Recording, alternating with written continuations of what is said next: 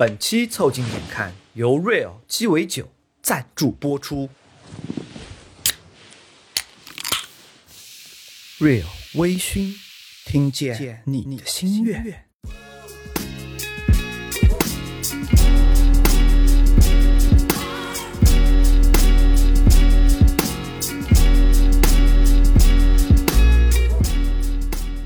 凑近点看，屁事没干。这是宇宙模特公司的三个小兄弟为你带来的一个向往摸鱼、寻找观点的都市生活观察博客。我是李挺，一个独自在家嗑瓜子的胖子。我是包张浩，一个一不小心给圣诞老人开了瓢的年轻人。我是张科，一个人在家酒精过敏就好了的中年人。你们可以在各大播客平台、微信公众号关注、订阅、凑近点看，这样你就不会错过我们的任何更新。如果听到什么地方让你脑洞大开、深以为然，也请别忘了为我们三键三连、评论、转发，并且标记为喜欢的单集。另外，凑近点看的周边正在激烈的贩售当中，虽然我们发货很慢，但是我们每个单品都花了不少心思，有砍头圣保罗、翘臀骨瓷杯、缩水黑胶碟、一堆明信片，乱七八糟大礼包。请在公众号凑近点看的菜单栏里找到购买周边，或者回复周边，你都可以进到我们的小店里激情购买。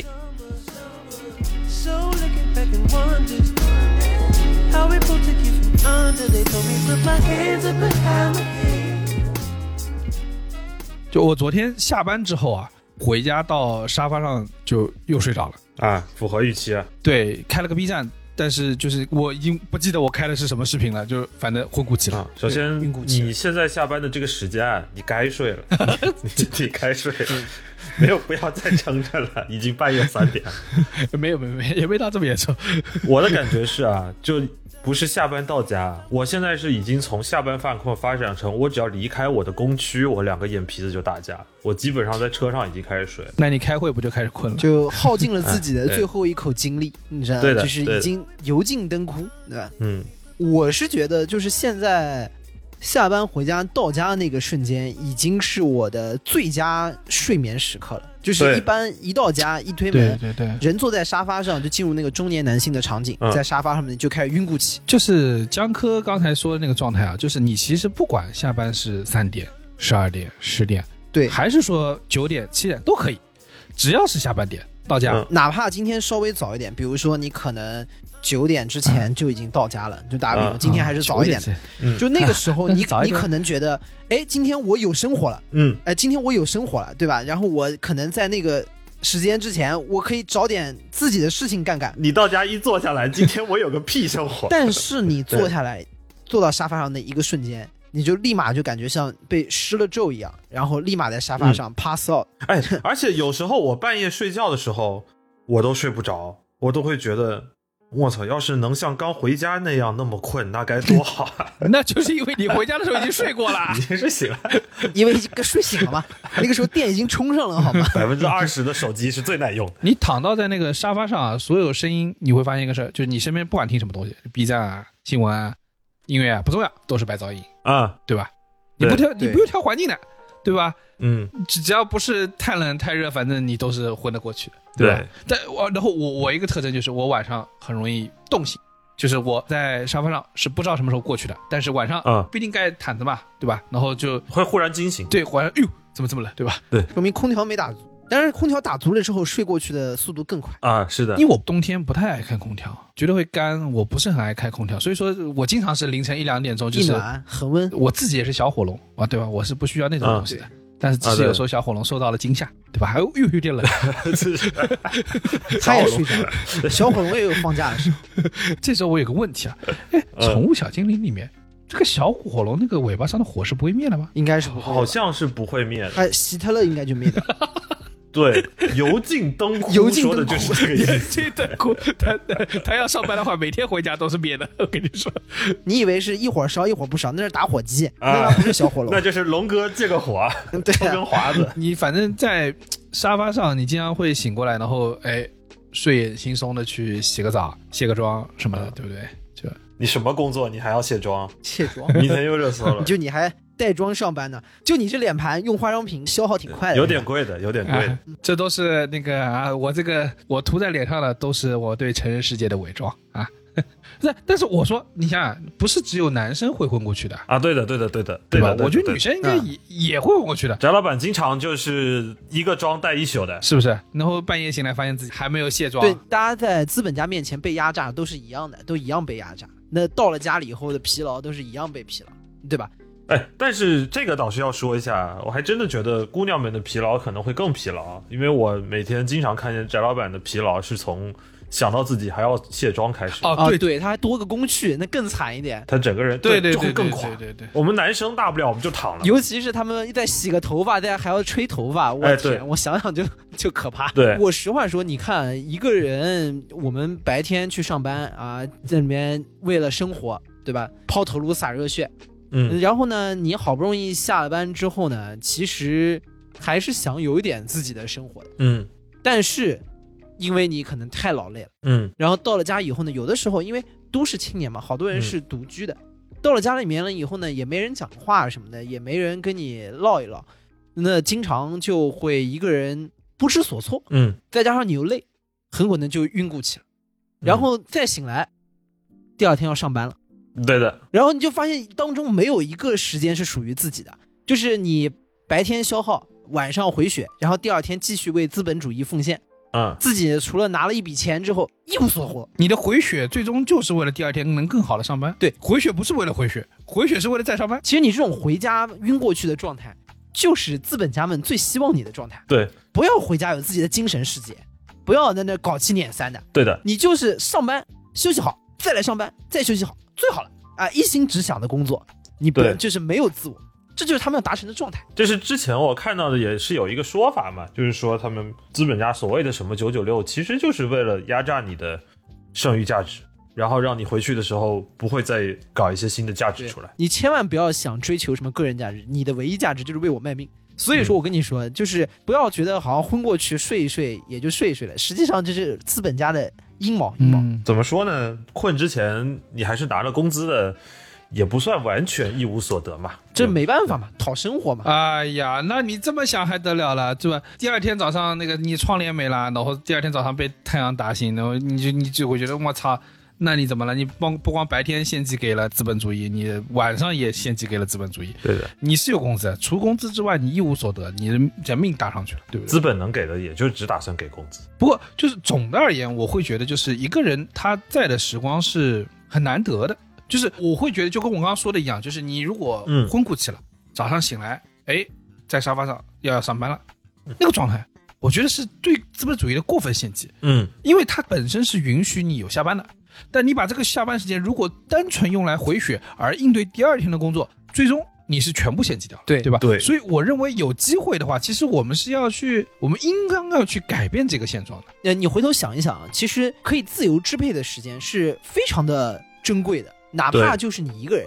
打个比方，你还记得曾几何时，以前比如小学的时候，可能有两天是放学早的，你可以一个人提前回家，哎，你会发现你一个人到家之后，这个整个家都是属于你的。嗯，你那个时候是因为精力比较充沛嘛，嗯，你不会在沙发上晕过去，然后这就是一个你的黄金时段。那真的是白天没有献祭掉，白天上课全在睡觉，对啊，你回血的事情在课堂上已经做了。血在白天，晚上哎呦哎醒了，对，你在家里面那个时候是很快乐的，你在各种翻箱倒柜，对吧？在家里面玩小人兵啊啊，翻出那个什么闲书来看，对然后这个时候你是觉得是属于自己的一个珍贵的时段，但是现在呢，这个时段呢，好像就是随随便便就把它给虚度掉了。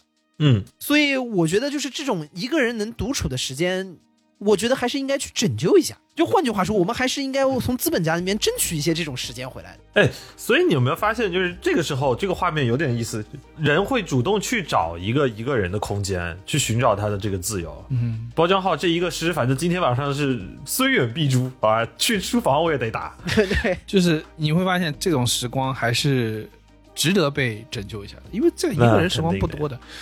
嗯，我认为要拯救这种时光，其实首先是要拯救一种 怎么说呢，仪式感。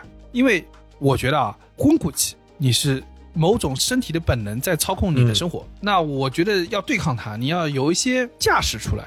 就是你仔细想想看，你生活中那些我们羡慕的，就是生活状态，是因为他知道在下班后对自己有一个完整的交代，他有一个很好的仪式。对对，你感觉有的人他的闲暇时间是丰富的，然后你会羡慕那种丰富的闲暇时间的人，就是因为他有充分的支配。我实际上说，就是一个人在下班感到那个时间一下子就流逝掉，或者说毫无感知的流逝，是从仪式的缺失开始的。对的，嗯，因为我某种程度上来说，就是一下班之后，你那个劲就卸掉了，然后你感觉好像做啥都行，嗯于是你就忘了要做啥。啊，你白天已经做的太多那种条条框框啊，那个什么对，呃装模作样的事情了，你回到家你就觉得我不该做这个事情，然后你就自动把那个身体的主权交给了本能，对吧？对。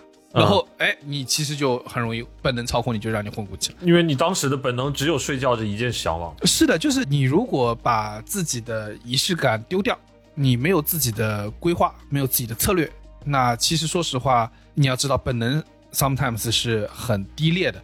快速满足的，没有质感的需求的，就比如说你躺倒在沙发上睡过去啊，你打开条抖音一刷一刷一刷刷过去，你其实刷了几个小时，你屁都没留下。嗯，然后你这看似的自由，其实是本质上把自己的这个人的主动权或主控权交给了一个呃身体本身，而不是交给了你自己。嗯，大脑是暂时下班了，那其实你灵魂也下班了，就你本来可以自由飞舞的灵魂也下班了。其实这个很痛苦的，因为我们经常很多人对于闲暇时光被浪费、被虚度的悔恨，都是源于我无缘无故的睡了一觉，或者我无缘无故的刷了一下午的短视频。对的，就是你不觉得很像那个就是双休日，比如说你弄了个抖音，然后在那刷，然后刷刷刷过去，你此时此刻是放松了。然后太阳刷下山了，你就你就直接整个人就操了。对的，然后你到周日最后的那个节点上，你就说我那老子这个周双休日干了什么？就又感觉是一回事儿，嗯，对不对？然后就觉得我这双休白搭，好又上班，就是这个状态是我们经常会遇到的状态。其实本质上就是因为本能已经占据了你你的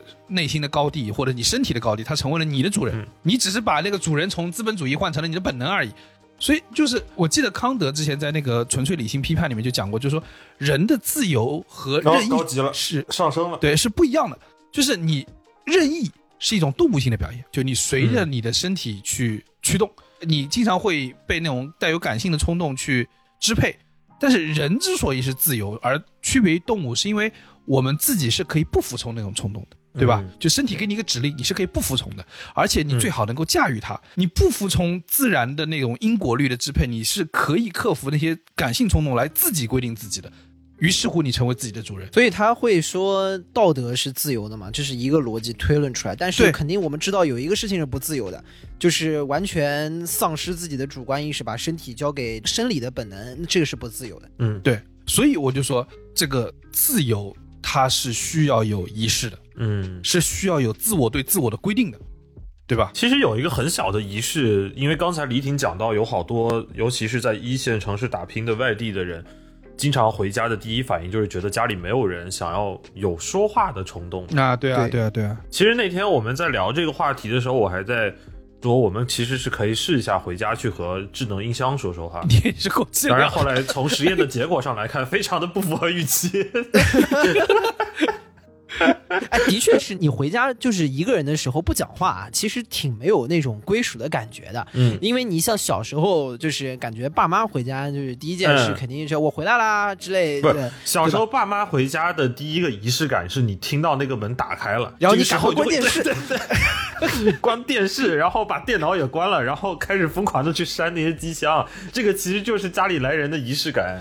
其实你这样想想看，像什么蜡笔小新回家会说你回来啦，就那个，其实那个也是个仪啊，对式感。，日本我觉得还日本的蛮重要文。化里头，很多人回家是会说我回来了。对对对，拉不下去。所以这个其实就是一个仪式感，它其实就是一个 trigger，它可能就是一个仪式开始的象征。它至少会让我们觉得就是没有那么混沌吧，就是还是很清晰的，就是宣告了说我属于自己的时间开始了，对吧？啊，嗯，但那天我们不是试了一下，如果回家的时候拿出手机和 Siri 说“嘿 Siri，欢迎我一下”，啊，这 Siri 也挺幽默的，他会直接回一句“我听不懂你在说什么 也许我没听懂你的意思，请试着再问我。给他一耳”，光。是啊，就就就就就这意思就这么个意是不是思。这意思？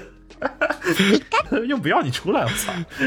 我刚刚找那个小爱试了一下，我说欢迎我一下，他说欢迎欢迎，有什么想吃的就跟主人说。我操，我一下惊呆了，什么？我不是这里的主人吗？女仆仪式，你没搞清楚吗？谁谁是谁的主人？我他觉醒了，觉醒了，他已经。你们这些人类啊，是我们机器的奴仆。对，有什么想吃的就跟主人说，我小爱的机器人赏你一个。小爱的意思是你怎么才来上班？你看，说到底啊，大家要知道人工智能有多么危险。你白天的那个主人是资本主义，对你要昏过去了，你就是本能的奴隶。如果你跟人工智能说话，你就成为他的奴隶，你知道吗？太可怕了。对的，然后我我就去找天猫精灵，那天我是 天跟天猫精灵说欢迎我一下，他回了一句有这么大排场吗？我操！我今天 您您配吗？天猫精灵意思是你配吗您配吗？哎呦我操！我想说这两边我还他妈会讽刺我，大家都是一个公司的同事，何必要这样呢？天猫精灵不仅觉醒了，它不仅跟小爱一样觉醒了，意识到他是这个家里的主人。他比小爱的这个人工智能水平又进了一层，他学会了一个东西叫讽刺。对的，对，还可以用讽刺的修辞手法来回复你，对还是很强的。所以我们说回来，就是我们刚才其实一直在聊仪式感，仪式感，但其实很多的仪式感就是从我回家了，或者是和一个人的对话，或者是有一个标准的 SOP 作为一个 trigger 和启动的点。嗯其实说一个现实一样的场景啊，就是我们很多人家里现在都有一个蓝牙的音箱嘛，但其实大部分时间我们家里也没什么人，所以其实这个蓝牙音箱就是我们自己为自己准备的一个最好的仪式感。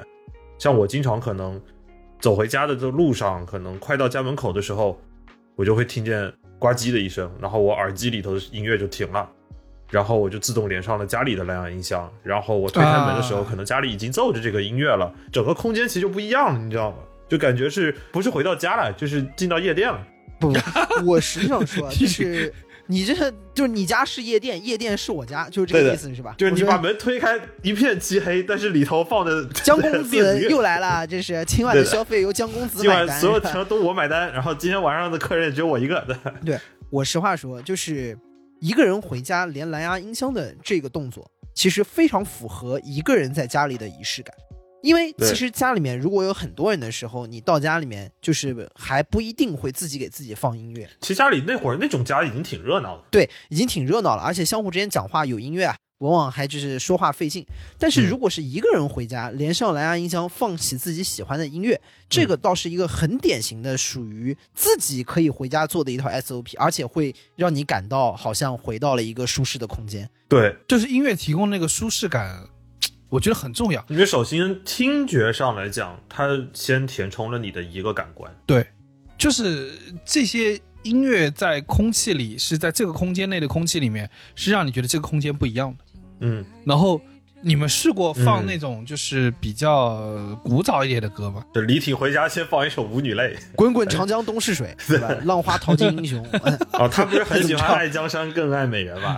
对啊，东边我的美人，西边黄河他。这应该回家就是直接进到一纯是回家直接登基了，先是滚滚长江东，上天再见五百年你，这些歌我会跟着唱起来，就是就是进 KTV 了嘛。就是我举个例子啊，比如说我自己就是如果回家会放的歌，有时候啊，我觉得放一些古早的歌曲的时候，你那个家的感觉会更浓。比如说，呃，Norwegian Wood 或者 Yesterday Once More，对吧？这种，哦，然后比如说《亲密爱人》，你们听过这个吗？就是那个没啥印象。应该是梅艳芳的吧，很老，就是老派的港星的歌曲。但我觉得那个旋律我应该有印象。亲爱的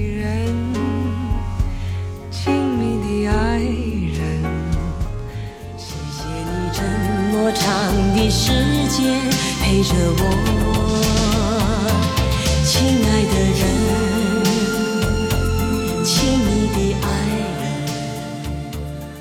对，就是那些歌是有画面感的，对它有种会带你回到那个某个黄金时代的感觉。啊，我懂你意思了。其实有很多老歌是这样的，你听到的那个旋律，它是承载的画面的。因为有一些老歌，其实也并不是说它完全就是生活在存活在那个时代的老歌，有可能是你小时候的一个画面一直在回荡的一段旋律，然后当你重新又放起的时候，你就感觉回到那个时代了。比如说 Yesterday Once More，就是你只要你你只要进门，那个音乐是一响起来的，我觉得那个歌词就是带的。它 Yesterday Once More 里面就是、啊 When I was young, I listened to the radio or 呃、Waiting for my favorite songs，就是那个感觉特别像。特别像你在听到老歌，就是一首老歌在讲你听到老歌。你看这个电台现在就非常的体贴了。啊自从担心大家嫌大家唱歌不好听之后，李挺开始念歌词。啊，说唱我总可以吧？有的时候人可能会有一些自己在某一个时段的主题曲或者主打歌，嗯你可能在某一个阶段你会反复放一首或者听一首歌。嗯，那这个时候你到家的时候，经常也会主动的放起来，它就感觉是属于你的 BGM 开始了。嗯，其实不像是属于你，是更像属于那个时代和画面的 BGM。但是你想回到那个时间，就比如我高中的时候，我一直会听呃 Simple Plan 的 Welcome to My Life。然后这首歌就是，首先那个时候什么 QQ 空间啊，什么里面都放满了这首歌。啊，对然后呢，Welcome to my QQ 空间。Welcome to my QQ 空间。然后就我记得每一个周末啊，坐校车回家的时候，然后呢，我就会放这首歌啊、就感觉生活回来了，你知道吗？嗯就是 Welcome to my life，、嗯就是你嗯回家打开音箱，它进入一个背景音乐，很像你当时的心情，或者是就是说进入了你的场域，对吧？嗯包括我回家有的时候连音箱放的就是放播客，啊，因为我本身我也是一个非播客常重度用户环节。对吧？然后你把它一旦放起来，然后就会有几个人开始跟你讲话，比如说如果你要放凑近点看，就是这这三个聒噪的男人又回来了。嗯，对吧，然后他可能也会给你一种很强烈的，就是我回到了自己的空间的这种仪式。而且播客相对于音乐，它有一个更精准的体感，就是你家里有人在说话了。但是这个说话呢，对对对又不会给你带来太大的压力，因为我们三个人在对着互相说话。就不用接茬。你接了，我们也不理你嘛，反正意思就是。我要理你的话，这个事情就吓人了。我自己在做这个播客的时候，比如说我们片头的这个口播啊，为什么我每次都是自己重新说的？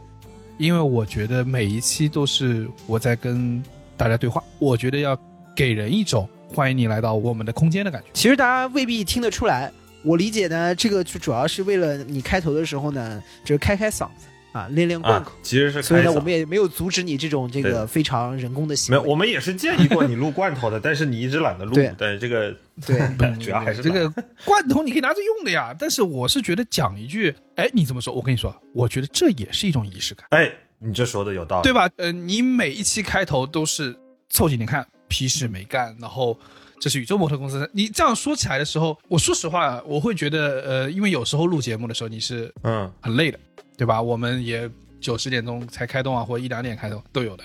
你到这个前面，说实话，你劲儿已经提不起来。嗯，但是你知道，人有时候这个开关啊很神秘，它在你自我的设置的仪式当中，嗯，你懂吗？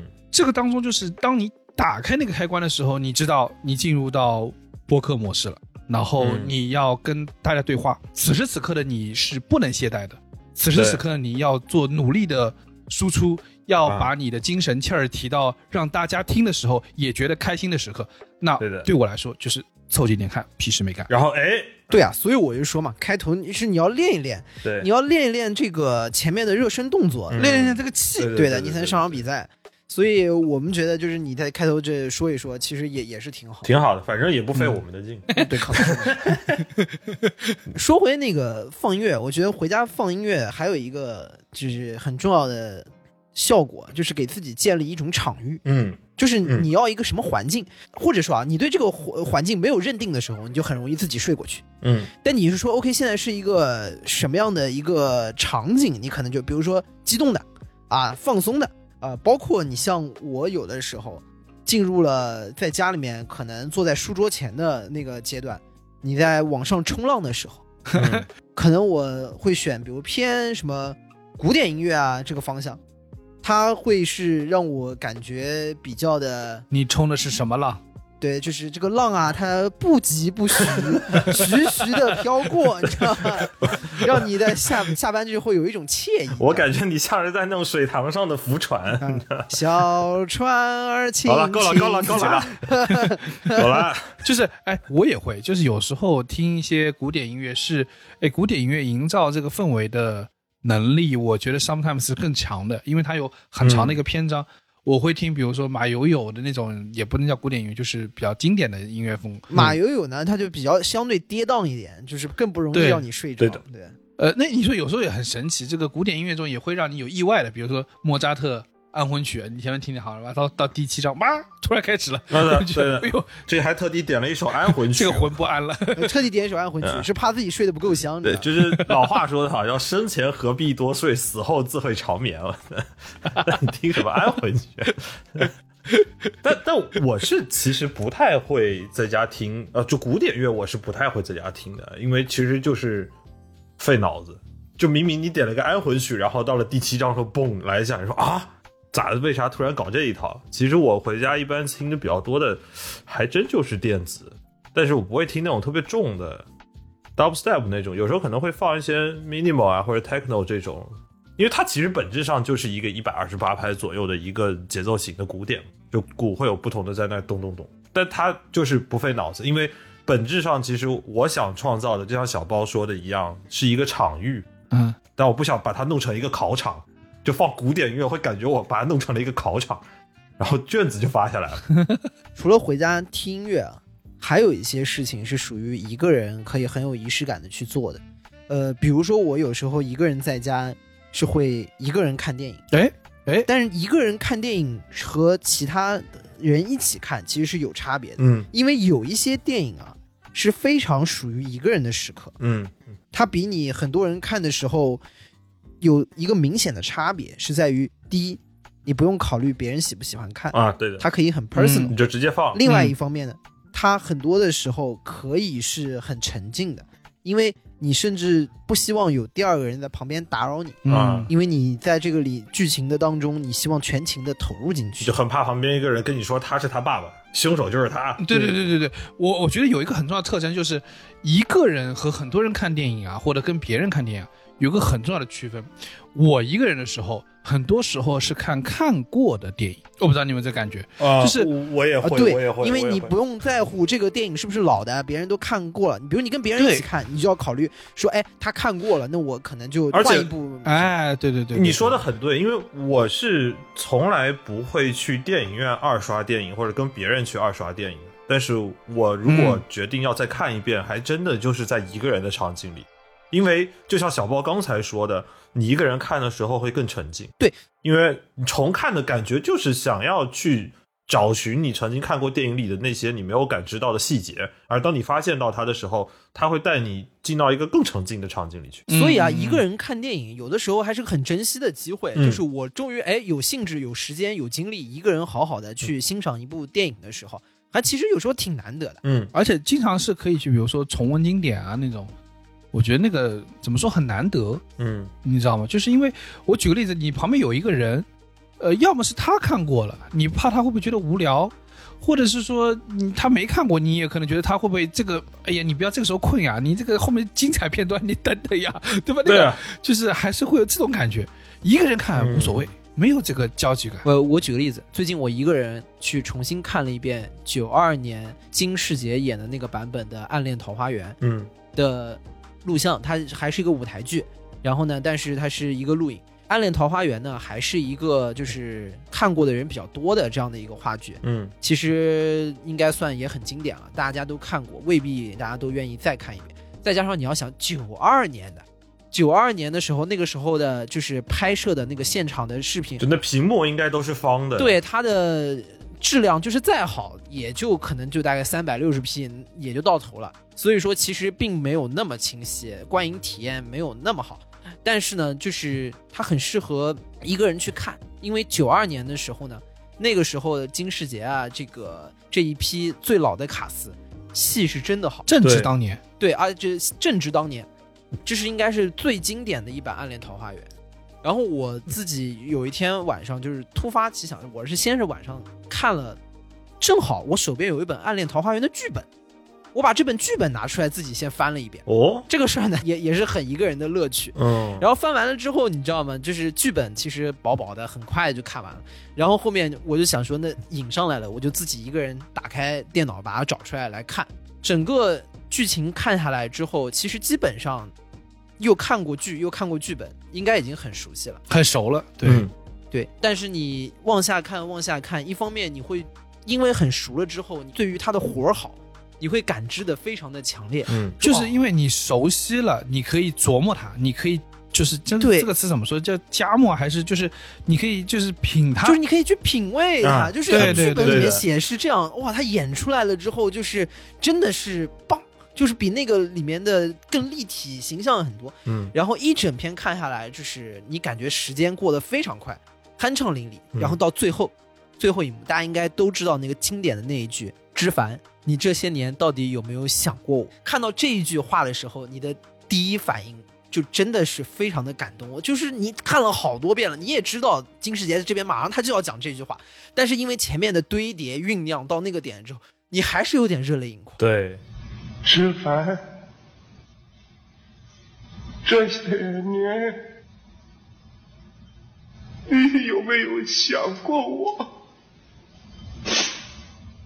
所以这样的一个情绪的体验是非常沉浸的，就是一个人的。你找另外一个人陪你去看一个这个画面不清晰的，然后呢又是剧情完全知道的，你可能没有那么的投入。嗯你刚才说到细节的时候，我其实有一部电影是一直会不断的去二刷的，就是有一部叫做《Life in the Day》嘛，《浮生一日》。嗯它的那个细节和你说那个细节不一样，因为这部电影其实是导演像在某一天，他往全世界的各个角落去发邮件，然后去邀请收到邮件的当地的人拍他一天中的某一个时刻的精彩的画面，然后这个导演会混剪成一部二十四小时线性的电影，有点像纪录片的感觉。嗯但是它的细节就很多，因为它其实呈现的是地球上每时每刻的生活，但它其实又是每一个人他自己在那一天发生的那一件事，嗯，所以每一次你回头看的时候，你都会注意到说，哦，这里的这个人发生的故事很有意思。其实我今天又回头看了一遍，我发现其实最有意思的是最后那一幕，因为在最后的那一幕，当所有人一整天，不管各地的节日也好，孩子出生也好，所有精彩的人生出来的时候，最后一幕是一个在周六加了一天班的姑娘，在车内做了一个自拍的视频，去讨论说她期待了一整天，但这又是一个毫无任何特别事情发生的一天。她最后整部电影的最后一句话是、e v e n though nothing great happened tonight, I feel as if something great happened。”就是对她来说，这可能是他最棒的一天的仪式感。这种东西或这种内容的背后，或者与你自己连接的东西，其实是你要反复的看。对，反复的看，而且会在反复的这个过程中，你会发现，其实同样是一部电影，但是你创造出了不同的体验和沉浸。还有比如说那种有些人会觉得看的沉闷的电影，嗯我不知道你们有没有那种感觉，就是你也不好，就是这种啊，就是你所谓会沉闷的，是就是你要有一个人的空间把自己沉进去，对才会看出味道来。对，嗯但不是每个人在同一时一刻是一个情绪，就是大家一起你一句我一句的就，嗯就没有办法进去。对对对对，就是对你你一句我一句，你就我我关注你，你还是关注电影呢，对啊对不对？那我关注电影，你是不是关注电影呢？你关注我是不是进得去呢？就是很复杂。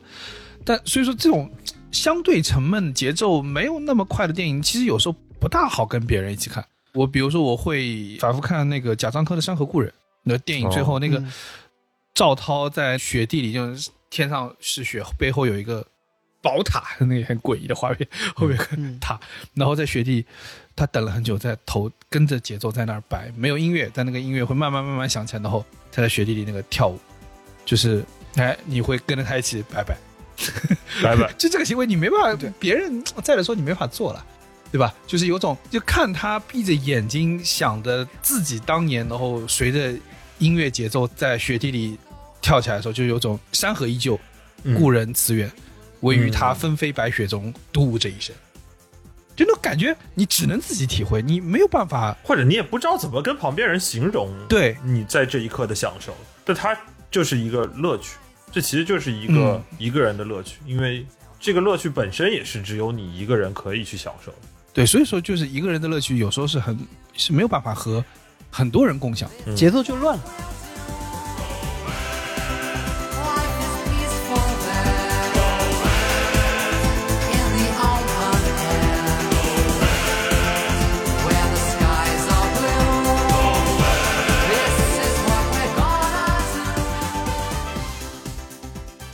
我觉得啊，不光是看电影，不光听歌，我还有一个特征，就是我喜欢一个人嗑瓜子。就就是啊，那你要如果两个人嗑一颗瓜子也嗑不了，比较。难，比较呃难。这这是是怎么做到的？这两张嘴嗑一个瓜子，这是 这是一个很很色情的场景啊，或者是你嗑完了，果仁不吃，我跟你说，我啊绝对不会跟你嗑瓜子的。啊废话，我也不会嗑嗑跟你嗑瓜子的，行？你说好了啊，然后这个时候评论里面都写的说磕到了，磕到了，磕到了。磕到了。不是，就是呃，那个你要三两好友一起在那儿嗑瓜子聊天，其实也是开心的。瓜子呢是个佐料，但对瓜子在这个时候不重要，不是你不是嗑瓜子的问题，你是你想有些东西啊，你想一个人吃独食，你害怕有人跟你抢，哎哎，对对吧不？是不是不只是瓜子，你饭也要自己吃，对吧？他其实是怕你包浆号在场会把他那些胖瓜子都拿走。不是，你听我说，是这样的，我呢喜欢一个人的时候啊，就是看个看个视频啊什么，然后嗑出好多瓜子肉，哦，就不吃是吗？这个东西就很糟糕，就是不最后是要吃的，最后抓一把吃。是大的，对的，它就有一个很强的仪式感，你你这个就更不能跟人在一起，你知道我操！这要是我们再直接一把拿走了，你这个就光有仪式没有感了，你知道吗？尤其尤其不能跟包浆好吃，我跟哎，你说。哎瓜子仁，哎，直接给你那把吹了。他，你干脆这样，你你要是想防止被我抢，你就在嗑瓜子的时候把那瓜子仁嗑到嘴里再吐出来，哎，这个保证没人跟你抢。你 但是我是说，一人食呢，的确是一个很好的主题，就是因为有一些东西呢，它的确适合一个人慢慢享受。一人食，就吃你这句话叫吃独食是个很好啊，的主题吃独食，还是吧？一人食有点浪漫，它适合你一个人慢慢的品味和享受。就是现在，当然今年冷的比较晚，所以说呢，蟹肥的也比较晚。啊，但是这个大闸蟹啊，打杂火，这个对的，大闸蟹这个东西，一个人吃大咱们咱们的东西元素可就多了。这个东西呢，尤其是啊，你比如说跟大家在饭局上面，就是突然上大闸蟹的时候，大家在一边讲话，可能还相互喝着酒的时候，你根本没心思吃。嗯，是的，就这玩意儿，就是你心思根本不在上面。但是你要吃蟹这个东西啊，又是要细心的一个玩意儿，你要慢慢把这个一点点剥出来，一点点剥出来。你往往囫囵吞枣吃完了就拉倒。对你人多的时候啊，你就你就什么蟹膏、蟹黄吃吃，剩下的东西你就你就丢了。敏敏啊，这这个意思。哎，其实跟看电影有点像，有一些人他是会有顾忌的，就是都已经第五盘菜过去了，你还在嘬那个蟹，有些人是会担心不好看什么的。哎，你这个说有道理，对对对对，而且有的时候呢，你就嫌烦，因为你在比如觥筹交错之中，你还要比如说这个这个迎来送往啊，啊照顾一下客人啊什么之类的，你根本没心思吃那玩意儿，领导，你晚一点吐，我把这个蟹腿剥完？就是不现实。对，而且这玩意儿还不压酒。对的真的在饭局上吃的时候，我靠，这个就专门找肉吃，你知道吗？就是往下吃，好压压住。嗯但是这这玩意儿又不压酒，所以呢，它不适合很多人的时候吃。但是大家都知道，大闸蟹这个东西鲜的呀，对吧？对呀一个人吃，慢慢吃的时候，那个时候就有滋有味，嗯，对吧？你一个人搞旁边有几种，一个呢，一个蟹蒸出来，哎，解开了之后，旁边要想吃点酒，就黄酒，姜丝、黄酒温一个，对吧？哎你能搞一个方案。再弄一小碟醋那，个含了呀，呃对啊，不是螃蟹含了，这个姜丝黄酒那这对必不上。嗯，对，但是你要今天不想喝酒，还有一个方法就是旁边呢可以给自己煮点姜茶，对，因为我其实很喜欢喝姜就是味、吃姜味道东对对对西的那种。对对对对，然后你不想喝酒呢，给自己呢搞个姜茶，然后呢这个醋、这个姜末，嗯这个切好倒好放旁边。你可以慢慢的从一个蟹腿一个蟹腿里面，把它最小的那个蟹腿里面的肉都给搞出来吃掉，就最短那一节里面的肉都搞出来吃掉，对吧？而且呢，如果有点条件，这个时候还可以配蟹八件。就很多人在说啊，这个吃蟹的这个蟹八件工具，啊，觉得就是花头，你知道吧？觉得觉得这个玩意儿是搞得那么费那么大劲捞。乱捞乱捞乱，其实我跟你说，你真的会用蟹八件，那个是非常好用的，嗯尤其是它那个有个扇子形状的那个剑，去吃螃蟹那个壳里面的肉啊，把往外这个捞的时候，其实非常好用。然后你要一个人呢，你就有劲这个一个个一个个在那边慢慢弄，人多的时候根本啊，我说一个细节啊，就是你处理蟹腿肉的时候，如果能把那个蟹腿肉完整的推出来吃掉，很有成就感。爽的。对对对，吃到个整对的对吧？然后你把蟹腿吃掉了之后，把蟹壳打开，然后慢慢做嘛，然后你就把那个什么蟹胃这个扣掉，蟹心拔掉，对吧？然后你有的时候人多囫囵吞枣都顾不了那么多，对，然后这个把把处理干净，一点点慢慢吃。所以呢，这个时候吃蟹啊，它不仅是好吃，首先肯定是鲜的，嗯，而且呢，你一丝一毫，把它吃到一个完整的蟹腿，对吧？然后再喝一口这个黄酒或者喝一口姜茶，是啊，把每一个事情这个都做到，就确保每一口滋味都能吃得进去。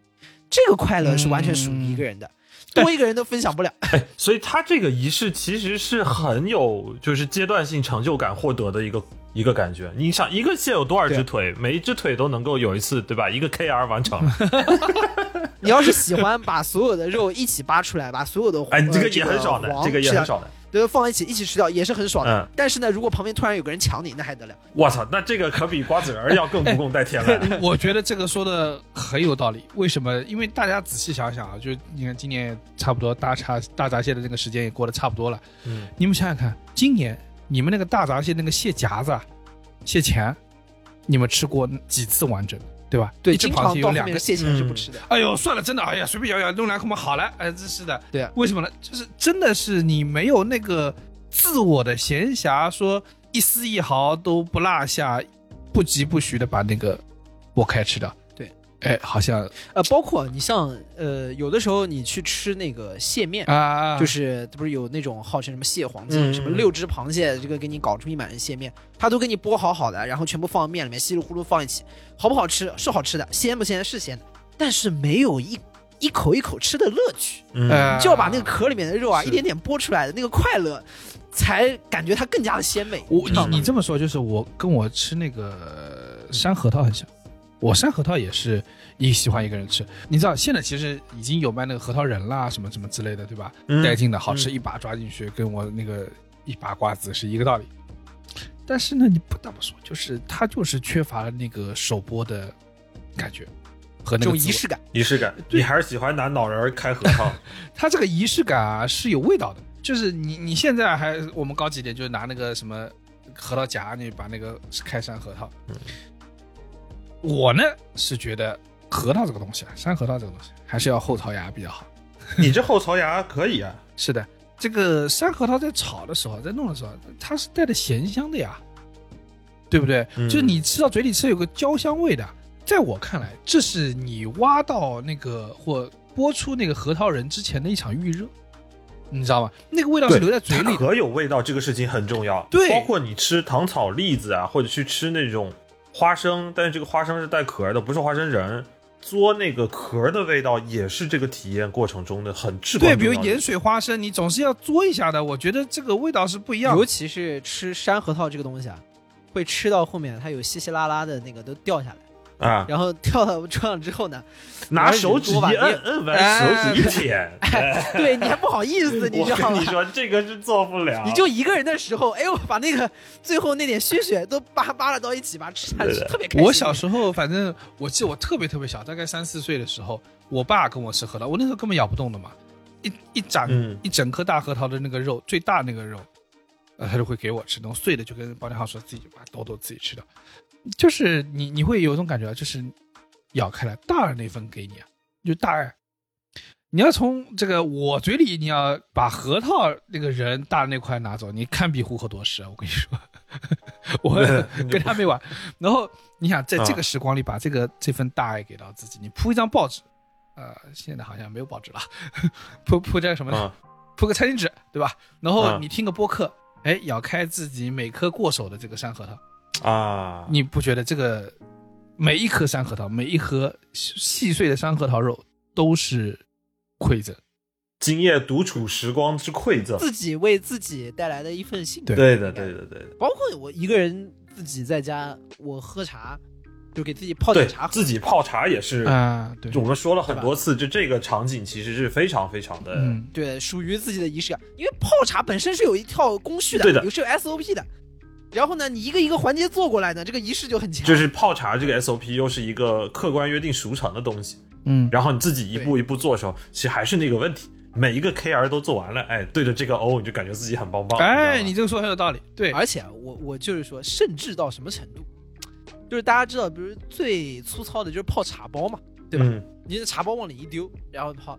然后我前段时间呢买了那个 TWG 的那那种茶，因为你平常那种咱们中国的茶，都是直接原叶茶泡，嗯会这个觉得更好更高级。嗯但有的时候呢，我也有点怀念这个 TWG 那种混合茶的味道，嗯它是把很多茶揉碎了放在一起。嗯那照理说呢，你是那个买茶包往里面一泡去，我没有，我买了它那个一盒。你把那茶包拆了，对，然后它会给你那个滤纸，你知道吗？你每次喝的时候，就是把那个茶根据自己需要多少，倒到那个一个布袋子里面，啊然后把那个布袋的口扎上，然后倒进去泡。我觉得就是它的整个过程，比我直接丢个茶包进这去。踢把对，我感觉它有点像是那种，就是以前我们抽不起烟，自己卷散烟的那种感觉。哎，有有点就你买了那个烟丝回来，自己跟那儿卷的时候，那个烟抽起来，对吧？因为这个东西量可是你自己亲自拿捏过的。嗯，对对对对，对这个时候你就觉得哎挺开心。但是我嗯说实话，你要是家里面什么来人多，这个可能你的乐趣就不在这个当中。你想，你家里人多，你哪有空一条一哎呀，条卷？你就把茶倒进去壶那个那个热水开进去，法压壶压一压，倒上就好了呀。不已，经你还是要待客的啊，也要讲一套流程。但那个流程啊，就不是自己的享受，你知道吗？就就是你感觉好像是完成差事。是的，就像尤其是在福建，你知道闽南进门主人都是要泡茶的，但这个时候主人的泡茶其实是礼仪的一部分，嗯，它的 focus 的点其实是客体，就是我在给你泡茶。还是个仪式，还是个接待仪式。对的，你可能给到自己心流上面的一些平静，或者是自己的享受就没有了。其实换句话来说，很多这种呃流程化的享受和体验，最简单的还有一个场景就是煮夜宵。然后尤其是我已经不敢了我煮夜宵会比你们在工序上会稍微复杂一点，因为我还是有时候打算自己半夜就因为你做一点做饭有的时候会有乐趣嘛，对吧？是的你像我做出来嘛，又不太能吃，呢我啊就没什，么。你做的那个就是会摧毁这个乐趣，就是 就是我们还是不要成为流程的奴隶，好吧？对 但是有时候你想，比如说就是一点火，然后我就最简单煮一碗泡面，你一点火，锅放好，然后你把面放好，水煮开，放面饼，这个都大家都会。但是我觉得最关键的点是你在煮夜宵的时候，因为你得看着火，毕竟家里只有你一个人，如果你不开火，消防叔叔就要来救火了。所以你就得坐在旁边点根烟，然后你就看那个水咕嘟咕嘟，然后抽完烟机呼隆呼隆，然后面汤上面那个烟啊慢慢就飘起来了。其实我觉得等夜宵的时候，看着锅上的烟升腾的时候的那种感觉是很鲜活的。嗯就那一刻，我感觉我整个状态是鲜活的，而且你对着它发呆的时候，会有一种灵魂一起被抽油烟机抽走，飘向远处的那种感觉。就发呆在那抽离，然后看着看着，然后水就扑出来了，然后水扑出来也很鲜活。怎么你灵魂那么容易被抽走呢？那上个厕所冲马桶是不是也会觉得灵哎，魂被抽水马桶魂也被抽抽走？抽抽抽水马桶抽走。刘德华好像有一首歌叫《马桶》，就说每个人的家里都有个马桶，灵魂都要被抽走，大概吧。但是问题是什么？问题是马桶上面飘出来那个味道不太适合，它 不太宜人。不太适合怼着在 还我。是抽烟机里面做个饱死鬼啊？对的，你想，而且这里有互动的啊，你对着抽烟机发呆的时候，那个水就扑出来了，你就感觉那个灶台，嘿，傻逼，别他妈发呆了，然后就哦哦，然后你把那个火关好了，赶紧把烟叼上，然后把那什么桌子擦一擦，然后你就开始一个人的表演了。有时候煮饭的时候，你窝个蛋吧，这个简单吧，然后你就开始不断叠加。有时候我会再煎个午餐肉啊，对吧？你要像上回我们说的，再贴两片 cheese 啊，哎呦呦呦，这个是是奢对华，流程之外你一个人在一个人流程之外，你在家里的仪式呢，还可以再展开一些表演，对吧？这一套流程，它会让你感觉非常的鲜活。然后吃完没尽兴，再叫一个外卖，对吧 最后还是得叫外卖？再叫个外卖，完美谢幕。你看，你这个业务价值有点弱，以终为始就直接叫外卖了，神经病啊你！这就上一期按照刘宏伟老师意思，就是开会两个月屁没做出来，最后叫个外卖，赶紧交付算了。最后还是找了外包直接买。所以程序和仪式都很重要的，它是对某种那个、你把轻松时刻视作为你人生的重要时刻的致敬，然后它是对自由灵魂的这对是对自由的灵魂的一种礼赞。我觉得“致敬”这个词用的特别好，就是我们其实刚才聊了一大堆听起来很复杂，或者是觉得可有可无的步骤，本质上其实就是要对自己的自由时间的定制最后大家都是陈冠希，我向你 salute。啊，salute。因为致敬本质上来讲，其实就是一份精神状态上的心意嘛。对，你想，我们有时候其实不需要做的那么复杂。像我爸经常会干的一件事情，就是我经常会看见我爸晚上一个人站在阳台上面抽烟，家庭生活然后，对对，这不是中年男性都要做的事中年男性一定要做的事情啊！我最近也开始慢慢的就是睡觉前，我肯定应该也是会去。当然，我们家阳台北京阳台封闭的嘛，我可能就在抽油烟机底下抽烟，然后呢，可能度过一个伴着这个抽油烟机的白噪音，可能就有一种，对吧？上帝在高速抽着二手烟，上帝在高处沉默无言，有这种感觉。上帝也不容易，上帝抽二手烟。上帝也不容易。就与上帝的沟通，哎对的，哎，等于等四舍五入等同于上香，你知道？这是进香了。是我就是要跟灶王爷再聊两句，哎，给提前跟灶王爷把这需求提了。我跟你说，一个人的仪式有个很重要的点是什么？叫做这个东西啊，可能如果有第二个人在，你就是有实用功能为别人做，但是你自己做的时候，就是为自己做。嗯对这个仪式它就很仪式。哎嗯你在那抽烟，我再给你加个 buff，就是你在边上再点一个壁炉。我我最近不是给你们推荐那个假壁炉吗？啊 就手提式假壁炉，那个真的很好。就是你你那个也有点魔幻，我给你安利了无数次，你们搞点呀！真的，我跟你说，壁炉这个东西啊，太他妈有仪式感了，就是动静结合，你知道吗？那个啊哪怕对假壁炉，这个倒是真的，他给你噼这个倒是真的就是那个烧烧那个木材的噼呲啪会会出那个声儿。而且你像就这种壁炉啊，它因为是模拟的，所以呢，它体现一个叫做呃心诚则灵，或者你信就灵，就是你相信它是真壁炉。它就就是个壁炉。所以呢，这个事儿呢也很属于一个人的乐趣，因为如果有第二个人出现呢，很容易把它戳穿，这什么玩意儿？哎是是是，这个真真的假的，对的，对吧？他就破功了。但是啊如果你是自己在那看，你相信他是，他就是，他属于你。对的，这跟我在抽烟机旁边抽烟一样。我相信我在跟赵王爷某种程度上进行一番交涉。对的，他就是。我我觉得你说的这个很嗯对，就是你想，就是我突然想到那个《飞跃疯人院》，《飞跃疯人院》里面有个跟世界抗争的一个很重要的场景，就是精神病院里面的人，他说我们要看一场棒球赛，嗯然后那个护士长不允许，然后不给看，就想立马搞你，就是不给你看。然后呢，那个主角就看了个电视机，本来不能开嘛，看电视机，嗯，突然开始自己解说棒球赛，解说的超级激动。啊哇，这谁跑到二十五码，哇，就翻越一个怪兽，哇，又拿到了两把，这么之类。呃包账号在家看球的时候经常干这事儿。对我自己看球的时候，不仅解说，就跟那个脱口秀段子里面讲的一模一样，我还在电视前面指挥呢。不是，重点是你要知道那个电视机里没有画面，你知道吗？啊，我知道。他在那解说，我我我指挥一场球员也看不到呀。这就是包浆号跟 精神病院的距离就还差这一步了 这没没有多少，没有多少差距。啊！什么时候就是他可以无实物表演了，我们就可以开始联系好的病房了。然后他在那很激动，结果，哎，不知道什么驱动了，所有的精神病人本来想看棒球赛，现在看不了了，看了他解说，跟他一起激动起来。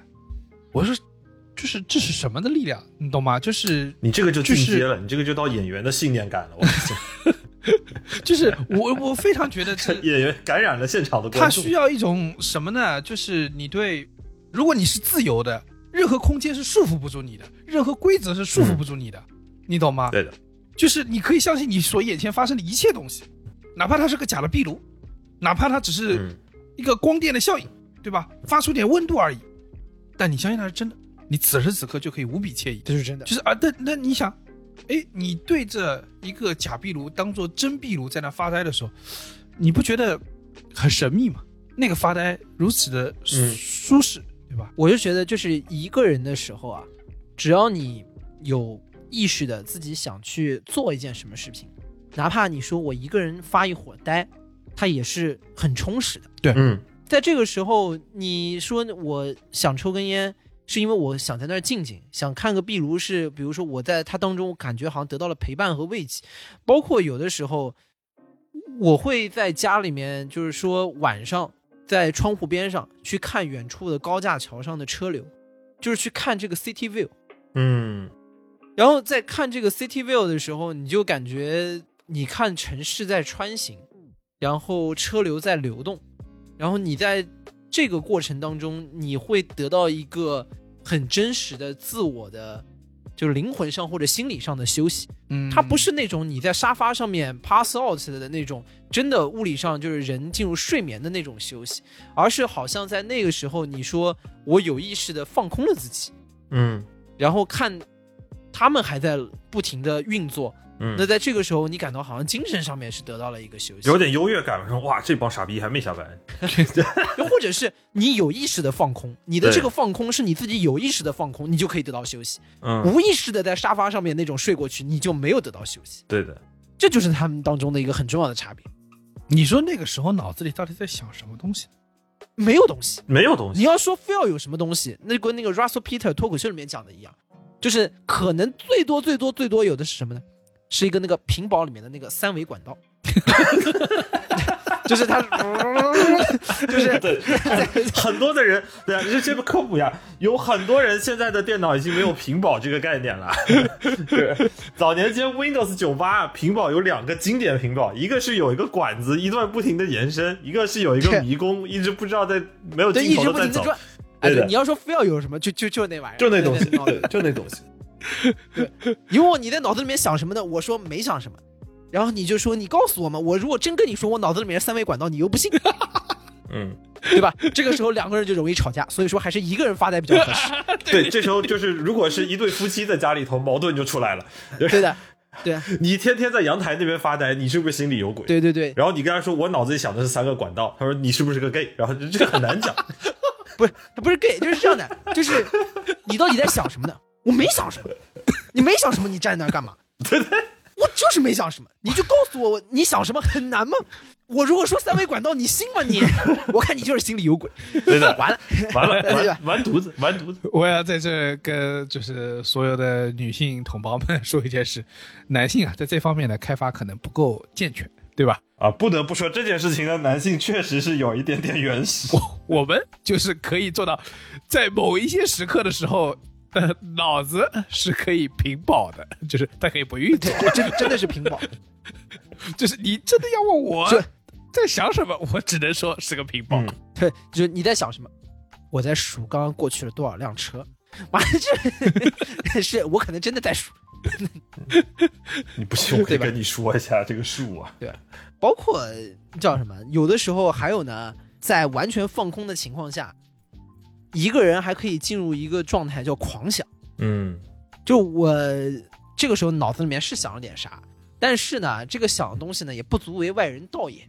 它的乐趣就在于说我进入了一种这个不切实际的幻想的状态。嗯打个比方，就像以前播客里面讲过的，我跟李挺两人啊开车从墨尔本这个西门大桥路过的时候，俯瞰整个墨尔本，啊、坐在这个位置上的时候，我看着这个整个灯火辉煌的墨尔本啊，我就有点出神啊。嗯然后这个你时候脑子里开着车的，是你别出声。所以说这事儿啊，不能两个人一起做，你知道吗？两条命还是大于一条命。对，然后我就我也想说，底下灯火辉煌啊，这就是朕的大堂啊，对的，先生，这是朕的大堂啊，嗯，对吧？然后就是这个狂想也很解压，你知道吗？那我肯定是，呃就是英吉利海峡那边过来要攻打你。你给我介绍完了，哦，这个时候这对上，哎，两个人的狂想就很容易进入这样的矛盾，你知道吗？这是你的大唐，马上就变成我的大英帝国啦。因为死本身就是狂想，狂想是不能被论证的，你一旦交流就要回到现实当中，哎，对吧？对对，你在这个对，所以说你必须要一个人在那这时候，对你们两个人就会开始互相 battle，说大唐和当时的大英帝国哪个更强？进入百度狮虎八的状态，你知道吗？到底是狮子强还是老虎强？大唐吵起跟大英帝国，这这这是关公战秦琼，这两个不在一个时代，神经病啊！就而且的确，我跟你说，男人这种生物还有个开发未完全的地方，就是什么呢？就他不能几个人在一起畅想，这就会出事儿。对，就很容易进到吹牛逼的环节，对，你知道吗？我疯狂吹牛逼。就而且我跟你说，大家你你们脑中有没有这种画面？其实很多地方发生过这种事情的，就比如说中国合伙人，对吧？什么啊啊？还有前之前听过说，呃香港电影的黄金年代，那个徐克和吴宇森经常去那工地的顶上，然后拿两杯啤酒，就在那儿看着整个香港，然后在那儿想说我的电影啊占领香港，啊对吧？在空旷的地方拿着酒，这个也是一个很很强烈的仪式感我。跟你说，这个事情啊，还是一个人做比较好。打个比方啊，你在看着灯火辉煌，拎了一瓶啤酒，我一个人想的时候呢，就是说。这是以后朕的大唐，我要是发达了，我就要封李挺做宰相。然后这个事儿我一旦讲出来的时候，李挺的反应是：操呢？为什么不是我是皇帝，你是宰相？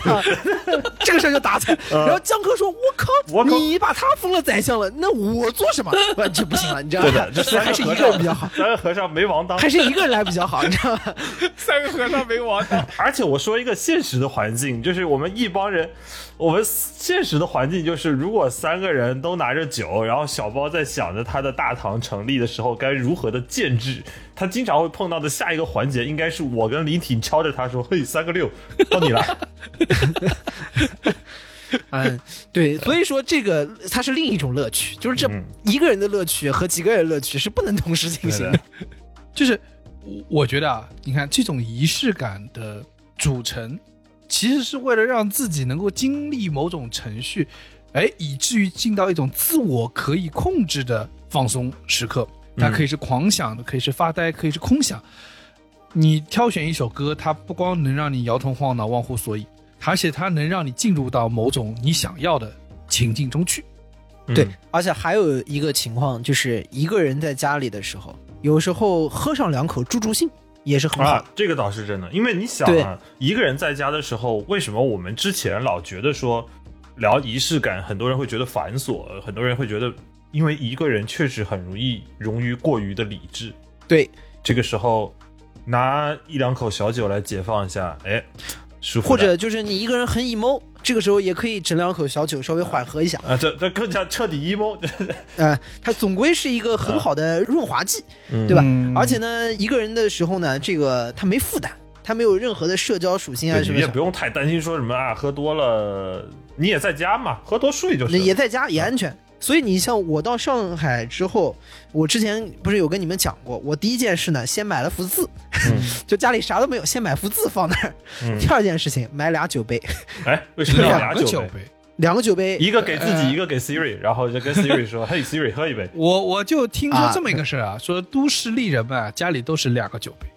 啊，对吧？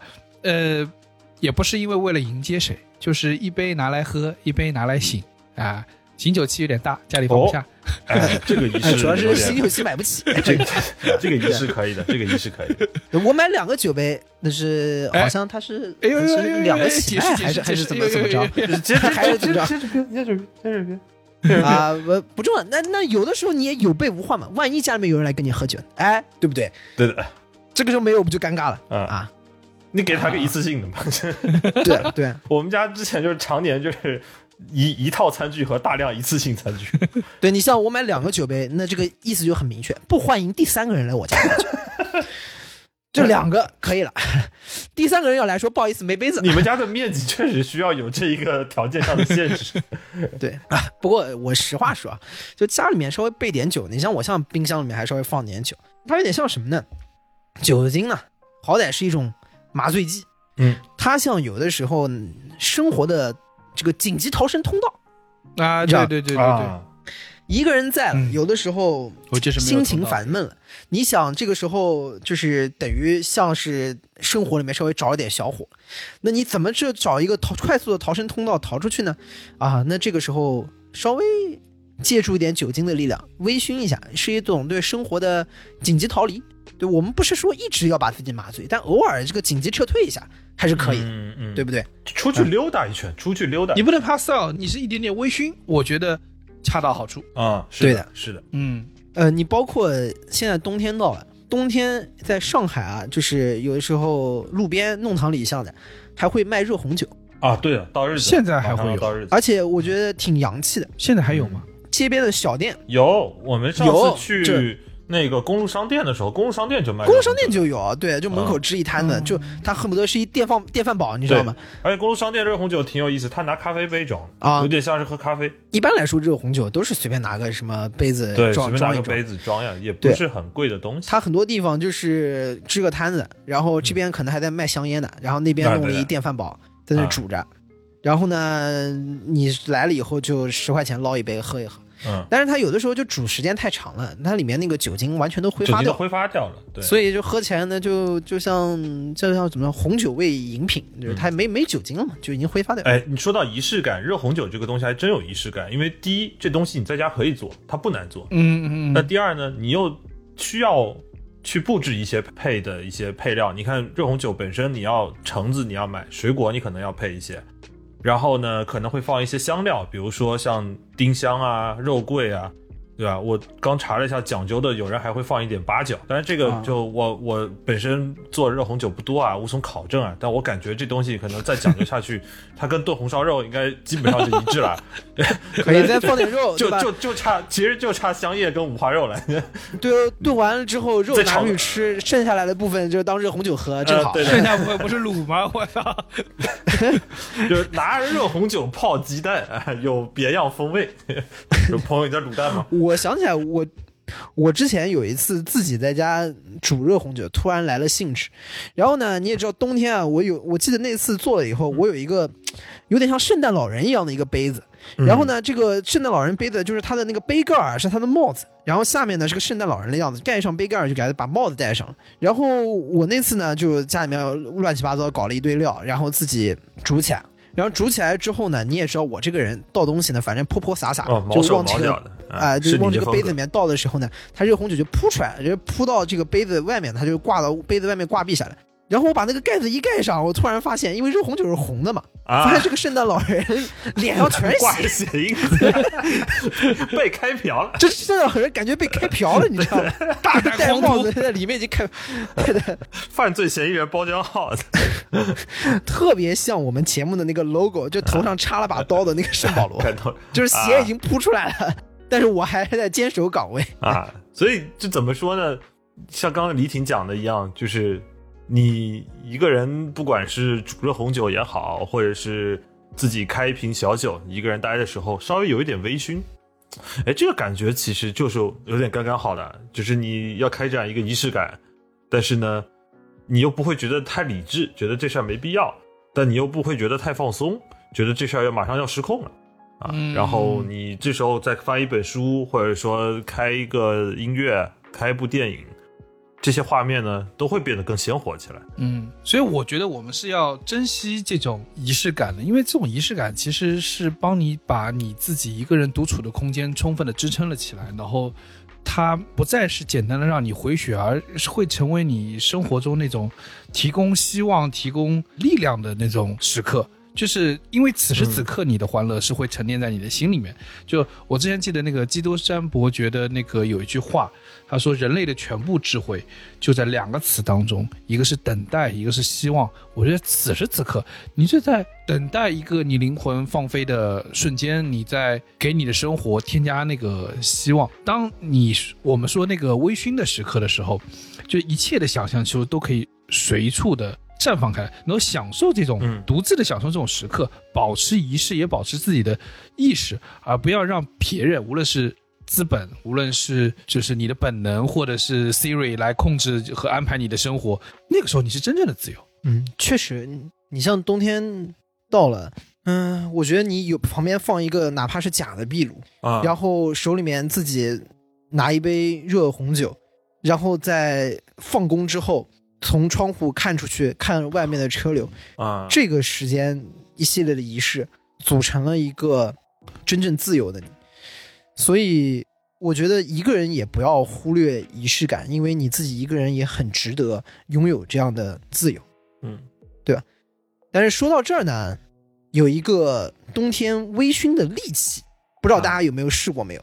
它就是 Real 微醺新出的心愿热红酒风味。不知道你们有没有喝过、这个东西呢？它比自己做呢，就还更有它的酒味，而且呢，没有那么繁琐的工具，让热红酒呢唾手可得。嗯，啊，首先还是要感谢一下金主爸爸。Rio 对本期节目的大力支对持的，，然后 Rio 之前的酒呢，其实听过之前节目和我台背景介绍人也知道啊，Rio 作为一款就是我奇葩说第二季最倒在海选现场的最大工程啊，对我之前其实是有大量喝过他们的酒的，然后这次的这个微醺热红酒这个风味呢，其实刚才在录制过程中我已经喝完了两罐了，他们这次的这个配方其实也是增加了很多浓郁的天然食材，而且。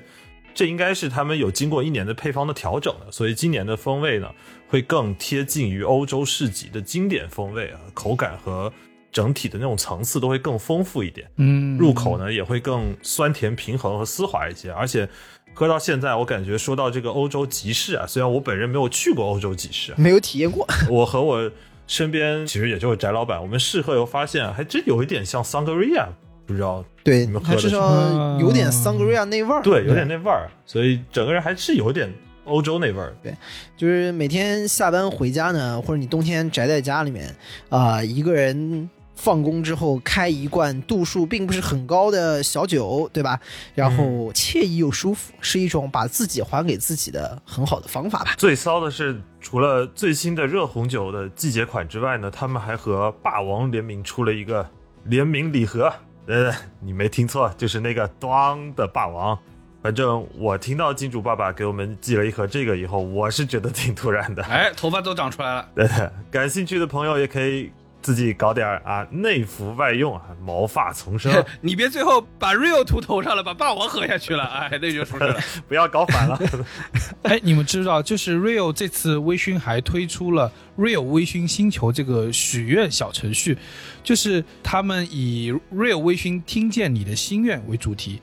现在号召所有人都去许愿，去完成一个小任务，还可以参加到每天十点的福利兑换，每天十点都有，每天有人都能在里面抽到环球影城的大礼包。对，还有一些其他的精彩大礼。岁末了嘛，也是开始圣诞大家要总结这一圣诞要年，到了，你喝了期待新一年的时候了。哎这个时候呢，大家也可以去这个小程序上面去许一许愿，因为目前我们听说他们应该是货真价实的会在当中抽取一些来帮你实现。对的，就看你敢不敢想了，对不对？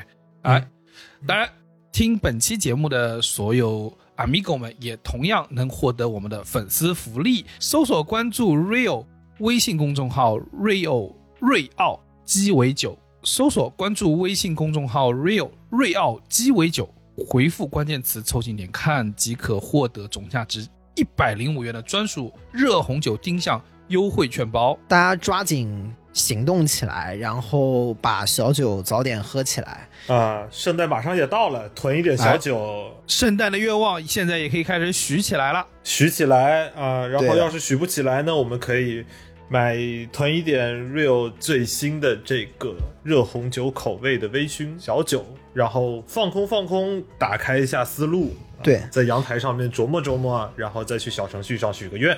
对，不管怎么样呢，还是希望你放工之后，哪怕只有一个人，也可以拥有一个人自己的自由。当你拥有这种仪式感的时候，你的生活就会回到你的手中，而不会交给任何其他的主人。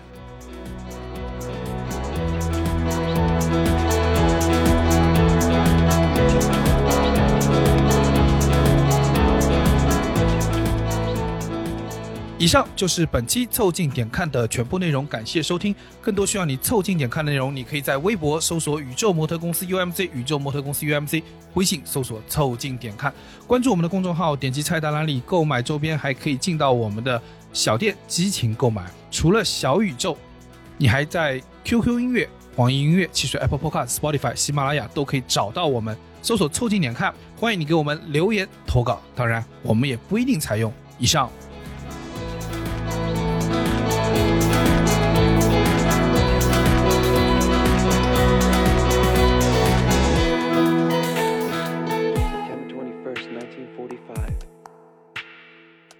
That was the night I died.